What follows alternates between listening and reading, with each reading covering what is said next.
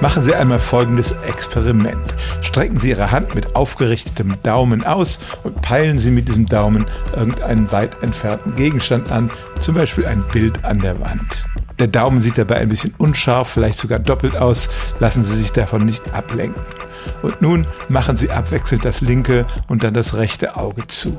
Bei einem Auge sieht es so aus, als würde der Daumen zur Seite springen, bei dem anderen zeigt er immer noch auf das Objekt. Und dieses Auge ist dann das dominierende Auge. Dieses Auge beansprucht eine größere Hirnregion für sich und es reagiert auch oft schneller auf Eindrücke als das andere. Für manche Menschen ist es wichtig, das dominierende Auge zu kennen. Sportschützen zum Beispiel sollten wissen, mit welchem Auge sie besser zielen können. Etwa zwei Drittel aller Menschen sind rechts-augendominant. Der Unterschied ist nicht ganz so ausgeprägt wie bei der Händigkeit.